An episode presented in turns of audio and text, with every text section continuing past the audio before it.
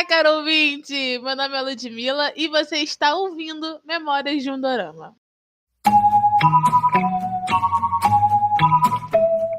제시카 외동딸 일리노이 시카고 과선배는 김치모 그는 이사촌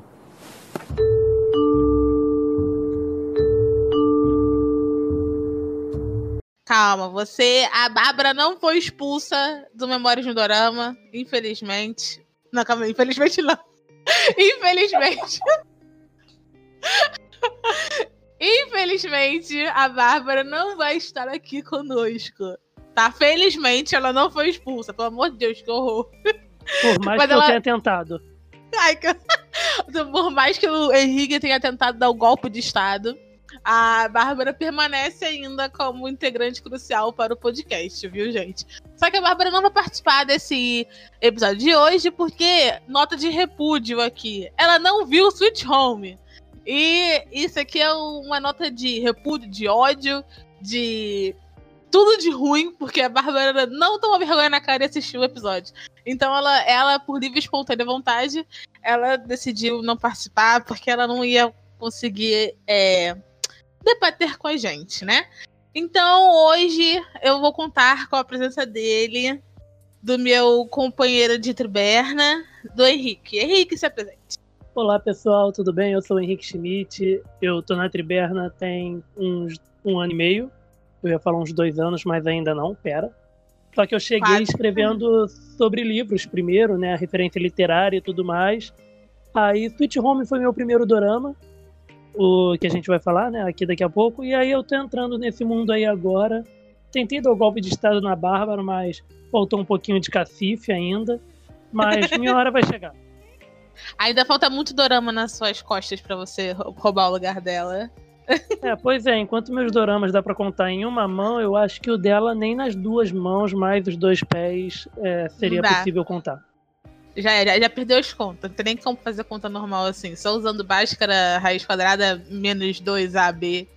Enfim, do nada eu tinha Bhaskara aqui. Assim, Seu como é professor ficaria orgulhoso, tá? a informação inútil, que eu achei que era inútil, foi útil na hora de fazer uma piada durante o podcast, viu? Não desistir Tá do vendo? colégio.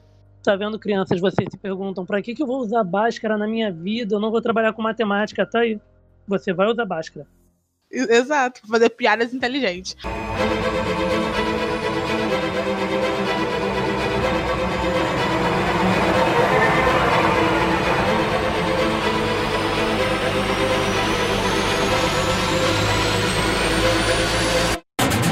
Como já dei vários spoilers aqui, hoje o episódio é exclusivamente para a gente conversar sobre uma das um dos últimos lançamentos da Netflix, é, no quesito doramas e séries coreanas, ele mesmo, Sweet Home. Que, na verdade, é uma série meio que apocalíptica, né? Ela é meio apocalíptica, mas ainda assim ela é meio filosofal, meio aborda os, os lados, lados diferentes e como que as pessoas reagem ao perigo e ao diferente e desperta o pior e o melhor das pessoas. Sweet Home é bastante complexo. Vai além de monstros estranhos e cringe, vai muito além disso. E hoje a gente vai falar sobre ele mesmo, Home. É exatamente por aí. Ele vai bem além do- dos monstros trash, né, e tudo mais. Une ali a trilha sonora, une os bons personagens construídos. E vai além também dessa questão apocalíptica que você falou, né? É, fala um pouquinho de política, de posicionamentos políticos, fala de humanidade, de tanto do lado podre quanto do lado bonito, benéfico, agregador. E é isso. Fit Home tá no meu coração já, eu já tô revendo, inclusive. Meu Deus, 15 vez que o Henrique tá revendo Sweet Home desde que ele acabou. Desde que ele acabou. Não, mentira. É Só a segunda vez, porque eu gostei tanto que eu falei com a Vivian, minha namorada, pra ela ver e aí eu tô vendo junto, né? Eu queria usar agora, tipo, dar uma. dar uma. sei lá, militada, lacrada, não sei, e falar que Sweet Home, eu acho, na minha opinião, é o que The Walking Dead queria ser. Sim, Porque. não, não tá muito errado, não. É porque, porque a ideia em si, o monstro, etc., enfim, ele é o, ele é o estopim, na verdade. Ele não é o assunto principal. Ele é só o que motiva a história principal rolar. Ele não é a história principal. E Sweet Home, ah, vou contar sinopse caso você não tenha assistido o drama. Sweet Home, ele é basicamente sobre um garoto que se muda para um prédio onde várias pessoas diferentes moram, né? E todas, cada uma tem o seu, a sua história, o seu background, o seu passado problemático ou não, sua vivência. Só que todos acabam sendo obrigados a conviver juntos, fora de suas casas, porque rola um surto que as pessoas estão virando monstros. E monstros irracionais estão matando as pessoas. Então eles, para poderem sobreviver, eles têm que montar uma colôniazinha no térreo do. na garagem, né, do, do prédio. Onde que eles ficam ali vivendo juntos e tendo que conviver. E o mais bizarro é que quando você para pensar que, tipo, todo. Exceto pelo protagonista que acabou de se mudar, todo mundo ali é vizinho, mas todo mundo ali no começo se estranha e não sabe conviver, parece que estão lidando com estranhos, sabe? É, parece que, tipo assim, nunca se viram na vida. E quando eles literalmente começam a se reconhecer. Porque todo mundo tinha um pré-julgamento um, um com o outro, né? Tipo, ah, eu acho que aquele cara ali é muito certinho. Que é em relação ao o pastor lá. Ah, eu acho que aquele cara ali é um gangster. Ah, eu acho que. Então, tipo assim, todo mundo tinha um pré-julgamento, só que essa convivência vai, tipo, derrubando e caindo assim toda a máscara que cada um tinha e também o pré-julgamento que a outra pessoa tinha, sabe? Então, Exatamente. Sabe você, amiguinho, que mora em prédio? Você entra no elevador com seu vizinho, dá um bom dia, boa tarde, boa noite o papo morre ali? Se tiver um apocalipse, é com ele que você vai sobreviver, tá bom? É, é isso que acontece em City Home. E pode até também rolar um amor que você não sabe. Seu vizinho pode ser seu futuro amor. Ah? Exatamente. Olha só, é, pode ser até bem oposto, aparentemente, né? Nesse pré-conceito, nessa pré-concepção. Pode ser uma pessoa bem diferente, como a gente viu é, o primeiro encontro ali de alguns personagens. Não vou dar spoiler ainda, então só vou colocar assim. Esse primeiro encontro mostra personalidades bem diferentes e depois que começa o apocalipse, que eles têm que sobreviver aquilo junto, mostra que eles não são tão diferentes assim. Cara, eu acho isso maravilhoso, sabe? Que essa frase de mostra que eles não são tão diferentes assim.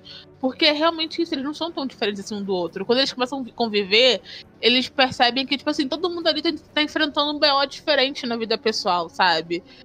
E eu acho isso, cara, eu acho isso genial. É uma parada que meio que uniu e separou eles também em determinado momento, né? Separar pra pensar. Porque é, exatamente. Cada um tem, tem as suas questões, cada um tem os seus problemas. E ali, é, até começar o apocalipse, eles não se falam, a maioria não se conhece. E aí, quando começa, é, é revelado um pouquinho de cada um, um problema daqui, um problema dali, mas que eles vão se unindo e enfrentando aquele problema maior. E só resgatando uma coisa que você disse rapidinho, você falou, ah, o, os monstros não são o, os principal, o principal problema. E é uma realidade. Tanto que apesar de, no início, ali do episódio 2 é, até o meio, quase fim da série, beleza, aparece bastante monstro. Mas nos últimos episódios, eles são basicamente deixados de lado. É, sim. Praticamente não tem monstro. Sim. É tipo The Walking Dead, que o zumbi era super estrela e depois começou a ser os humanos os inimigos, né? Pra ah, variar. Eu tô, é, eu tô, comparando, tô comparando muito com The Walking Dead. Não é minha intenção comparar, porque não, não realmente não tem nada a ver. Não é nem zumbi. É porque... Em defesa de, de Ludmilla, na, na resenha que eu escrevi, eu também falei bastante entre Sweet Home, The Walking Dead, Tokyo Ghoul e até mesmo o Venom, o, o vilão da Marvel. Cara, o Venom pra mim foi a comparação mais inusitada. É, quando eu vi aquilo, eu só consegui pensar no Venom. Foi impossível pensar em qualquer outra coisa. E como eu sou uma pessoa péssima com nomes, eu fui apelidando cada um, né? O uhum. protagonista eu apelidei de Ken Kanek, do Tokyo Ghoul. É, tem a Rebelde, tem o Fanático Religioso, tem o Militar, tem a Mulher Maravilha, que é a Bombeira, tem a Bailarina. Então eu fui dando apelido para cada um para eu conseguir lembrar. E aí esse foi o Venom. Venom é muito bom, cara. É, eu acho que. Cara, eu acho que não tem como não comparar com o Walking Pelo menos com o Walking Tokyo, eu acho que. O mangá que você comparou, só tem como comparar se você ler o mangá. Agora, acho que The Walking Dead não tem como não comparar, porque, querendo ou não, mesmo ficando ruim, The Walking Dead se tornou uma das maiores séries sobre apocalipse, né? dos últimos anos, né? Mesmo que ela tenha Exato. decaído muito. Então, quando você vê uma série sobre apocalipse, você fica tipo assim, putz, meio que acaba comparando ou não. É inevitável. Em minha defesa aqui, tô saindo na minha defesa pra não ser cancelada. Eu, eu concordo com essa sua defesa, essa, essa sua autodefesa, porque é realmente isso, é gostando ou não, as pessoas não podem negar que The Walking Dead foi um, um grande marco para séries apocalípticas e de zumbis, principalmente de zumbis, né? Porque já tivemos outras séries apocalípticas, mas sei lá, de extraterrestres. Mas Ah, de sim, zumbi, eu acho que, que o grande marco foi The Walking Dead. Por mais que tenha, como você bem disse, decaído, tenha perdido muito em qualidade com o passar das temporadas, é, pô, marcou muito. É, estreias na Fox, eu lembro na época eu não usava nem o Twitter, eu usava o Facebook, eu usava mais o Facebook. Era todo mundo comentando sobre isso no Facebook. Ah, vai começar a temporada e tal, não sei o que, blá, blá. E no final da temporada era todo mundo. No final do primeiro episódio da temporada, era todo mundo falando sobre as novidades e tudo mais. Então, assim, é meio que impossível negar a importância que The Walking Dead teve para essas séries apocalípticas de zumbi. Tem outras também, né, que vieram depois. Tem até um dorama que eu quero ver, se eu não me engano é Kingdom o nome. A, a Bárbara que me falou dele uma vez. Assista, Mas- pelo amor de Deus. É, ele é muito é, eu bom. não vou Pra entrar mim, muito ainda nesse mérito porque eu não vi. Pra mim, ele é uma, das- uma das melhores produções de zumbi. Porque ele consegue abordar tudo, tudo. Nossa, ele é Kingdom. Não, não vou nem começar a falar de Kingdom, senão não vou parar de falar de Kingdom. Aqui.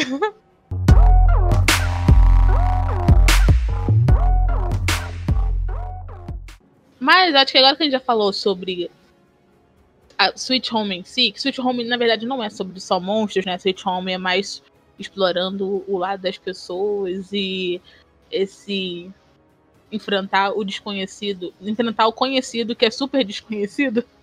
É, E você também percebe que com exceção de poucos personagens, é, não existem vilões e mocinhos, né? Exceção do, do grupo final, exceção de uns bem óbvios criminosos, é, não existe vilões e mocinhos em, em Sweet Home, que eu acho muito bom. E o que, É, mais, o que mais, o que mais, o que mais me É. surpreendeu foi que Sweet Home ainda por cima quebra algumas dos estereótipos que a gente cria. Tipo, você vai concordar com isso, né? Mas o que eu mais odeio é Sweet Home me fazer gostar de um fanático religioso. É. Assim, não esperava, foi uma surpresa. Nada aconteceu, né? Vou negar. Não tem como negar. E eu acho que, assim, quem não gostar dele tem um desvio de caráter, tá? Quem não gostar desse personagem tem desvio de caráter, não confio. Aí você fica assim, pelo amor de Deus, como que eu vou gostar do fanático religioso? Porque todo, toda série apocalíptica tem um fanático religioso que acaba matando geral, né? A pessoa, sei lá, cria uma seita dentro do grupo e faz todo mundo morrer. Mas nesse não, ele é tipo um samurai, um ninja, não sei explicar. Ele é muito bom, cara. Pra mim foi um dos melhores. Com um dos melhores envolvimentos também. Ele e o mafioso. Sim, é, é uma coisa que eu, que eu já, eu acho que eu já até conversei contigo. A Mulher Maravilha, a bombeira, ela já começa como uma personagem muito incrível. Ela já começa como uma personagem muito boa, sabe? Mas o, o mafioso, por exemplo, ele começa como um personagem aleatório, que ninguém conhece, ninguém sabe muita coisa, e só tem essa imagem dele essa, preconcep essa preconcepção dele de que ele é um mafioso, como eles mesmos descrevem, alguém que não anda no caminho certo, vamos colocar assim, né?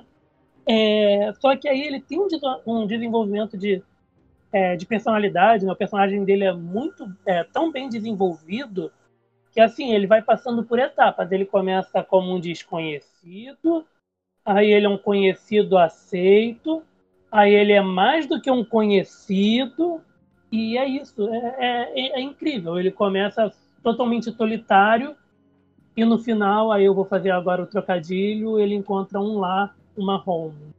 Ai, que bonito. Ele conta um lar doce. É um doce lar. Mas assim, é, como a gente citou o nome da série, é, tem motivo para a série ter esse nome. Inclusive, para mim, é uma das, uma das melhores cenas que a Rebelde tá tocando guitarra, baixo, contrabaixo. Desculpa também, sou péssimo com instrumentos musicais. E aí o protagonista para do lado dela aí e fala que gostou e tal, e ele dá o nome da música que ela tá tocando de Sweet Home. Sweet Home. Hum? 집에 온 것 같아서요. Então, tipo, mostra que muita gente ali, apesar de estar morando naquele lugar, não estava bem em casa, bem no seu lar. E acabou que o Apocalipse, olha só, acabou que ajudou nesse quesito. É, aí eu acho que também dá uma re ressignificação. Existe essa palavra? Não sei. Ressignificação? Sim, sim, existe. Ah, tá. Obrigada. Pra, pra palavra lar. Porque, tipo assim, todo mundo acha que lar é um lugar onde você vive. Mas às vezes o seu lar é onde você se sente seguro, cercado por pessoas que é, contam com você e também que cuidam de você. É um lugar onde você está cercado sei lá, de amor, carinho, compreensão. E por mais que role muito, muita treta entre eles, eu, eu vi também muito muita cumplicidade também entre eles, sabe? Quando, tipo assim, quando um tava precisando, o outro tava de prontidão para se arriscar. E mesmo que o protagonista tenha sofrido muito, eu acho que ele também encontrou muito amparo em outros personagens, sabe? Muitos foram frios. Teve, o, o Do Hyun, né? O ator Do Hyun, ele faz um personagem bastante frio e distante, porque ele precisa ter ser aquela figura líder e meio que imparcial em prol coletivo, a maioria e tal. Então ele acaba sendo um, um pouco frio e duro, como Naruto fala. É... é, Naruto, é, o Do Hyun às vezes é um pouco duro. É... e mas mesmo assim, em diversos momentos, ele se preocupou também com o protagonista. Ele sentiu um pouquinho de remorso com o que ele fazia.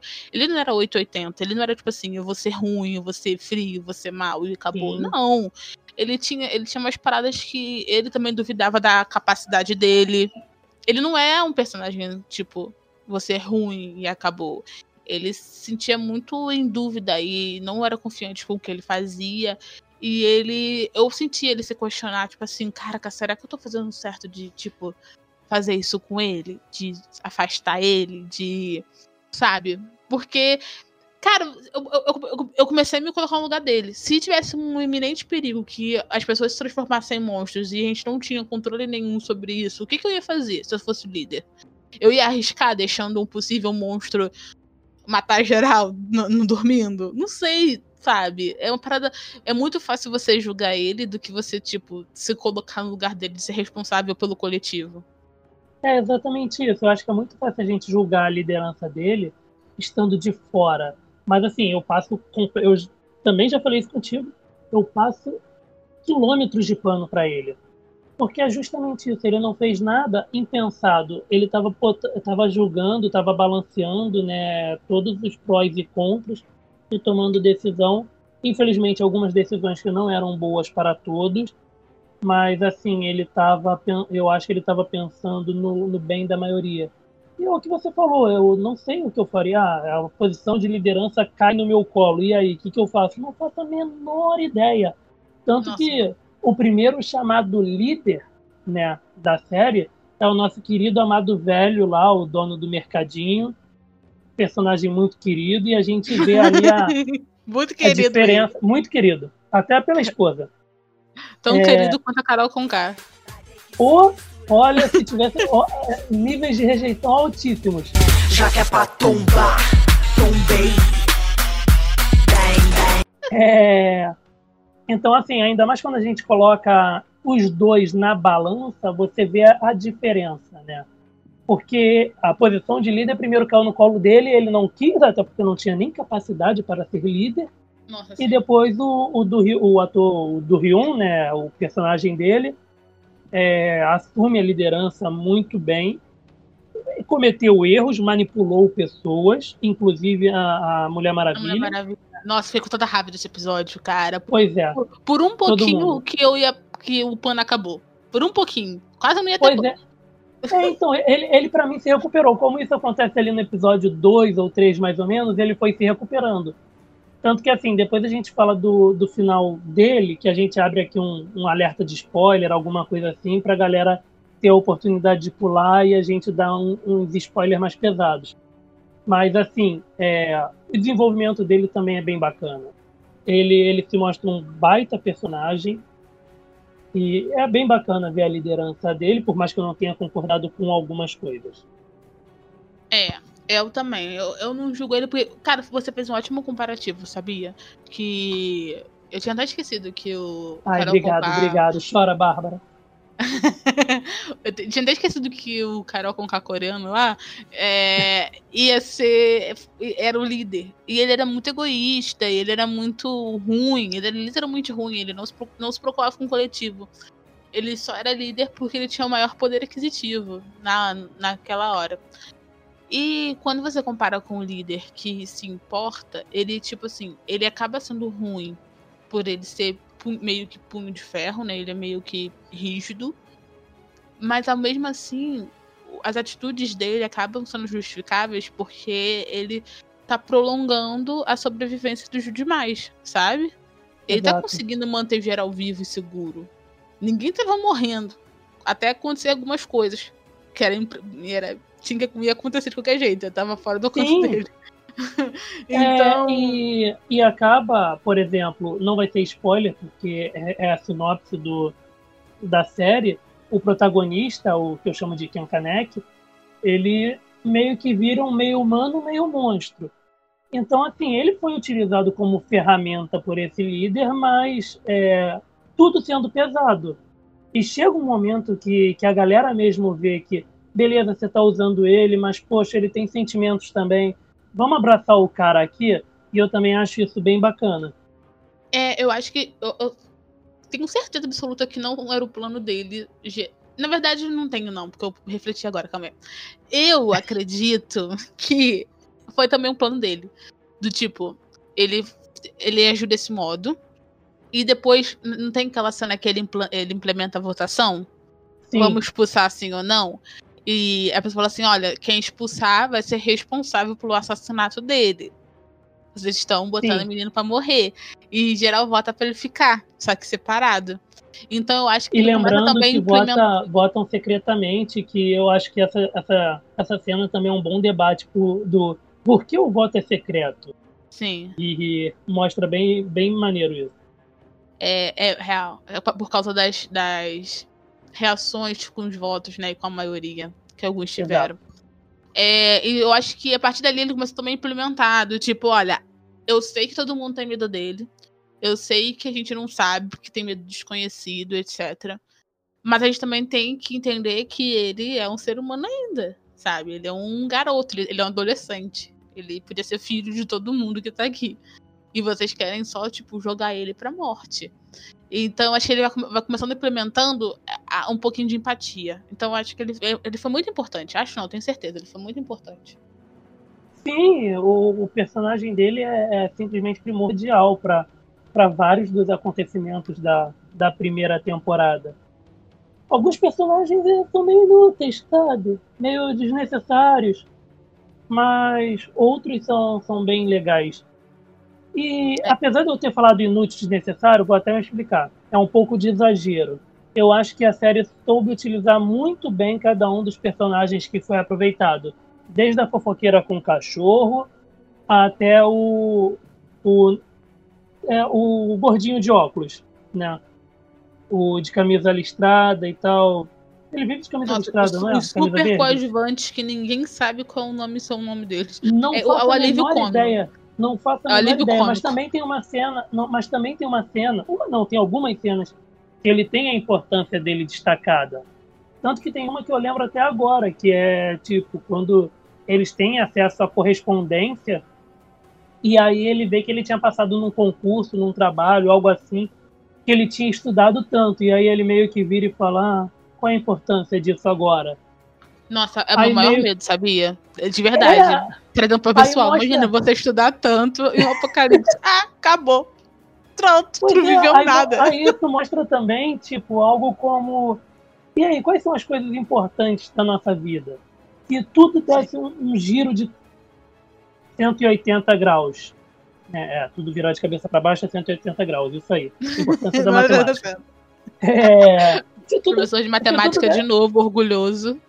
Exatamente. É, se tu desse uma volta de 180 graus, e aí? É, o que seria importante ainda para mim? O que faria diferença ainda na minha vida? Eu acho que às vezes é bom a gente tentar um pouquinho e, e pensar, né? Saber o que priorizar. Sim. E também balancear, né? Nem tudo é uma coisa só. Você também tem que viver e não só responsabilidades o tempo todo, né? Exato. Porque você não sabe o dia de amanhã. Ainda mais com um governo como esse. Ops, militei. Eu queria, acho que, encerrar esse, esse bloco para falar o seguinte. Todos tiveram atuações impecáveis. Que, nossa, cara, foi tudo, tipo, foi o drama, foi a ação, foi a revolta, foi provocar sentimentos é muito opostos um pelo outro no mesmo personagem. No mesmo personagem você amava e odiava, um personagem só. Então, tipo, Sim. ter esse esse sucesso, esse, esse, esse talento de provocar esses sentimentos, cara, é surreal. Sweet Home tinha que ter o maior reconhecimento possível e tem que ser renovada logo, Netflix. Pelo amor de Deus, não aguento mais. É, eu tô ficando preocupado já, eu tô achando que eles estão demorando muito, não estou acostumado mais, sabe? Eu prefiro agora ver séries completas. E aí eles estão demorando a renovar, eu já tô, então, querido, vamos querer renovar, por favor? Em pânico. é, em pânico.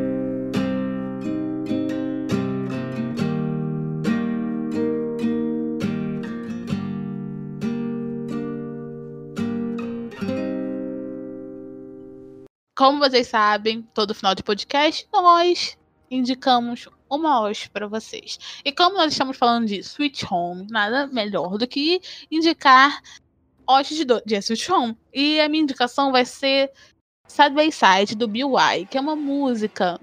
É a música da intro, né? É a intro do, do drama. Isso, isso. Não. Então, é muito legal, vicia. Não pula a abertura. Assiste, é legal a abertura. É meio uma vibe, assim, ó. Porque lembra um pouquinho o, o a webtoon, né? Então, é legal. A música é muito boa, então escuta aí.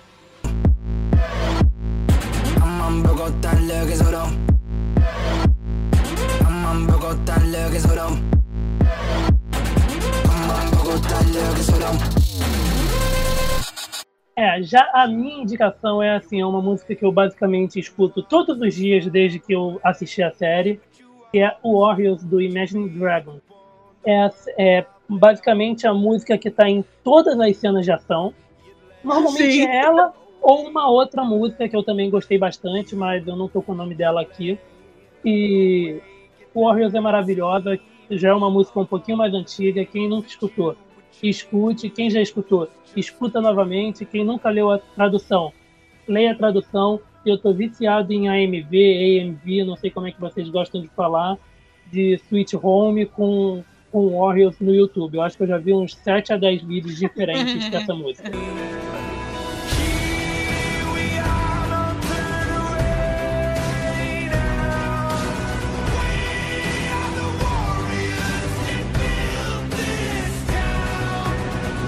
E o Henrique trapaceou, né? Que Imagine Dragons não é necessariamente uma host, porque não é a original soundtrack.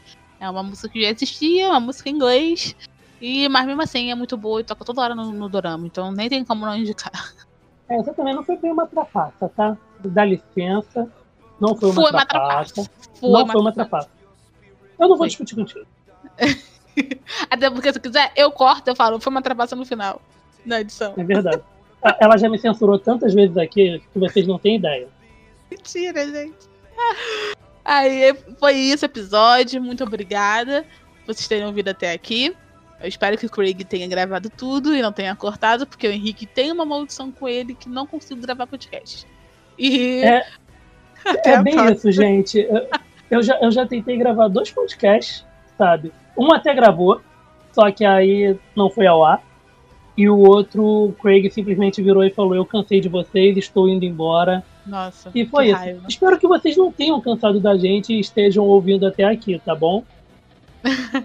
e é isso. Segue, segue Memórias de um Dorama no Instagram. Compartilhe com a gente sobre o que você achou o Sweet Home.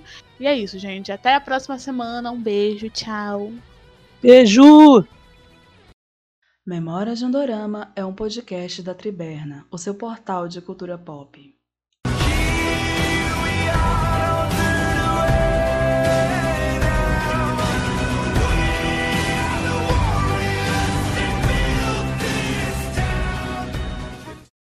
Este programa foi editado por Ludmila Maia.